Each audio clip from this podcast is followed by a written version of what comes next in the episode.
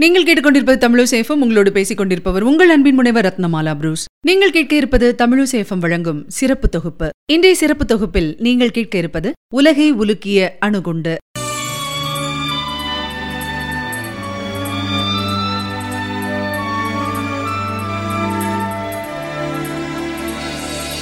My God what ton ஐயோ கடவுளே நான் இப்படி ஒரு தவற செஞ்சுட்டேனே. இந்த வார்த்தைகள் சுமார் இரண்டாயிரம் அடி உயரத்திலிருந்து ஹிரோஷிமா நகர் மீது தான் போட்ட அணுகுண்டின் ஆக்ரோஷத்தை பார்த்து அமெரிக்க விமானத்தின் கோ பைலட் சொன்னது. ஏன் சொன்னாரு? அப்படி என்ன நடந்தது? வாங்க கேட்கலாம்.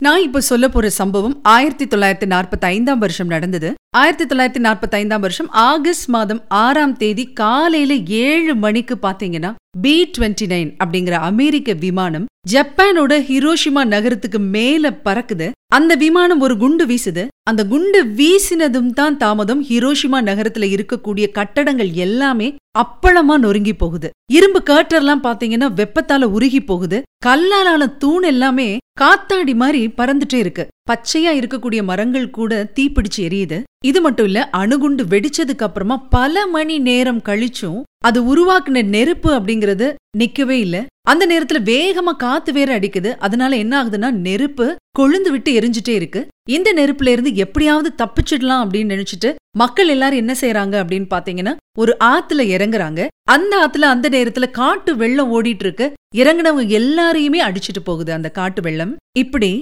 ஒரே நாள்ல மொத்தம் எழுபத்தெட்டாயிரம் பேரு இறந்து போறாங்க.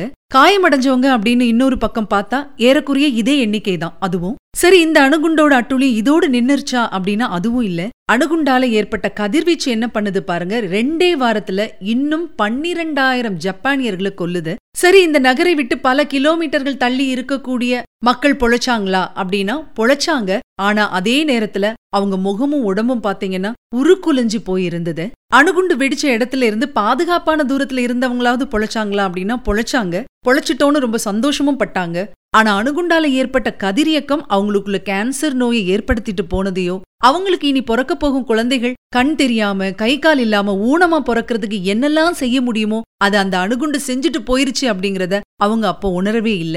அதே நேரத்துல பாத்தீங்கன்னா இந்த சம்பவத்தால சரணடைஞ்சா சரித்திரம் பழிக்குமே அப்படின்னு சொல்லி ஜப்பானிய தளபதிகள் எல்லாம் ரொம்ப வேதனைப்பட்டுட்டு இருந்திருக்காங்க. ஜப்பான் சுதாரிச்சுக்கிறதுக்கு அமெரிக்கா கொஞ்ச நேரம் கூட கொடுக்கல.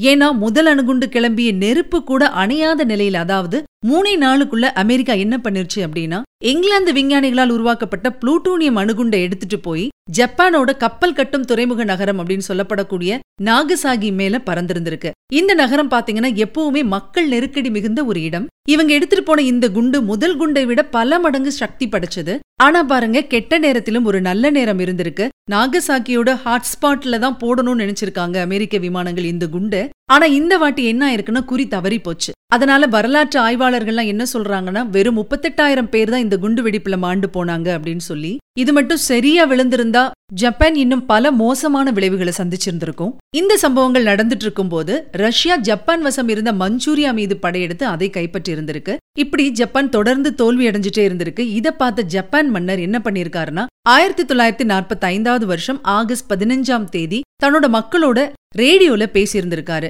என்ன சொல்லி இருந்திருக்காரு அப்படின்னா நேரமும் விதியும் நமக்கு எதிராக இருக்கின்றன. அதனால் எந்த தோல்வியை நம்மால் சகித்துக் கொள்ள முடியாதோ அதை சகித்துக் கொண்டு அமைதிக்கு வழிவிடுவோம் அப்படின்னு சொன்னாராம். இதுக்கப்புறமா ஜப்பான் என்ன பண்ணிருக்கு அப்படின்னு பாத்தீங்கன்னா அமெரிக்காவின் தலைமை தளபதி மேக் ஆர்த்தர் முன்னிலையில சரணடைஞ்சிருந்திருக்கு. நடுக்கடல்ல அந்த நேரத்துல மன்னர் ஹிரோஹிட்டாவின் மாளிகை வாசல்ல மக்கள் எல்லாம் திரண்டு வந்து உங்களுக்கு வெற்றியை தேடி கொடுக்க முடியாத எங்களை மன்னிச்சிருங்க அப்படின்னு சொல்லி கதறி அழுதுருக்காங்க. இப்படி அமெரிக்கா போட்ட இந்த அணுகுண்டு ஜப்பானை உலுக்கிருச்சு. இதுல ஒரு கேள்வி வரலாம். ஐரோப்பால ஆயிரத்தி தொள்ளாயிரத்தி நாற்பத்தி ஐந்தாவது வருஷம் ஏப்ரல் மாதமே யுத்தம் முடிஞ்சிருச்சு. இன்னொரு பக்கம் பாத்தீங்கன்னா ஜப்பானும் தோல்வியோட விளிம்புக்கே போயிருச்சு. இப்படிப்பட்ட ஒரு சூழ்நிலையில அமெரிக்கா ஜப்பான் மீது ஏன் அணுகுண்டு வீசியிருக்கலாம் அப்படிங்கறதான் ஏன் வீசியிருக்கணும்? ஒன்னு இரண்டாம் உலகப் போரை சீக்கிரமா முடிச்சு வைக்கணும்னு நினைச்சுதா அமெரிக்கா? இல்லனா தான் தயாரிச்ச அணுகுண்ட பரிசோதிச்சு பார்க்கணும் அப்படிங்கிற எண்ணத்துல போட்டுச்சா? இல்லனா அமெரிக்காவோட புதிய எதிரியா உருவெடுத்துட்டு இருந்த ரஷ்யாவை அச்சுறுத்துறதுக்காகவா? வரலாற்று ஆராய்ச்சியாளர்கள் என்ன சொல்றாங்க அப்படின்னா அமெரிக்கா செஞ்சது இந்த மூன்று காரணங்களுக்கும் சேர்த்துதான் அப்படின்னு சொல்லிட்டு. ஆக ஜப்பான்ல இன்னைக்கு வரைக்கும் பாதிப்பு ஏற்படுத்திட்டு இருக்கிற ஒரு விஷயம் தான் இந்த அணுகுண்டு சம்பவம். இன்னைக்குமே நிறைய குழந்தைகள் அங்க ஊனமா பிறக்கிறாங்க அப்படிங்கறத நம்ம கேள்விப்படுறோம். உலகத்தையே உலுக்கி போட்ட மிக பயங்கரமான சம்பவம் தான் அமெரிக்கா ஜப்பான் மீது போட்ட இந்த அணுகுண்டு சம்பவம். இனி எந்த காலத்திலும் நடைபெறக்கூடாத ஒரு சம்பவம் அப்படின்னே சொல்லலாம். எப்பவுமே விஞ்ஞானம் அப்படிங்கிறது மனித குலத்தின் வளர்ச்சிக்கும் ஆக்கத்திற்கும் தான் பயன்படணும். மனித உயிர்களை கொல்வதற்காக கிடையாது. பிரச்சனைகளுக்கு ஆயுதங்கள் எப்பவுமே தீர்வுகள் கிடையாது. அமைதியையும் தராது அப்படிங்கறத இந்த சம்பவத்துல இருந்து நம்ம உணர்ந்துக்கணும். அதனால உலக நாடுகள் எல்லாமே ஆயுதங்களை விடுத்து அமைதிக்கு வழியை தேட வேண்டும் அப்படின்னு சொல்லி இந்த நிகழ்ச்சியை நிறைவு செய்யலாம். மீண்டும் அடுத்த நிகழ்ச்சியில் சந்திக்கலாம். அதுவரையில் உங்களிடமிருந்து விடைபெறுபவர் உங்கள் அன்பின் முனைவர் ரத்னமாலா புரூஸ். தொடர்ந்து இணைந்திருங்கள். இது உங்கள் தமிழோசேஃபம் இது எட்டு திக்கும் எதிரொலிக்கட்டும்.